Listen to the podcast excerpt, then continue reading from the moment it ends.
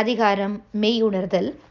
குரல் எண் முன்னூற்றி ஐம்பத்தி இரண்டு இருள் நீங்கி இன்பம் பயக்கும் மருள் நீங்கி மாசறு காட்சியவர்க்கு.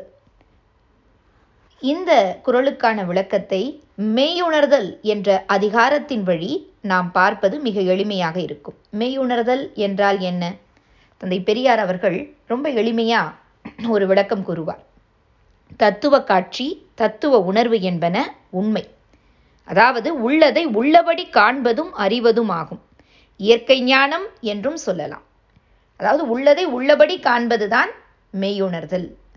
இந்த குரலுக்கு கலைஞர் அவர்கள் மயக்கம் தெளிந்து மாசற்ற உண்மையை உணர்ந்தால் அறியாமை அகன்று நலம் தோன்றும் என்று விளக்கம் எழுதியிருக்கின்றார். மீண்டும் ஒருமுறை குரல் இருள் நீங்கி இன்பம் பயக்கும் மருள் நீங்கி மாசறு காட்சி அவர்க்கு.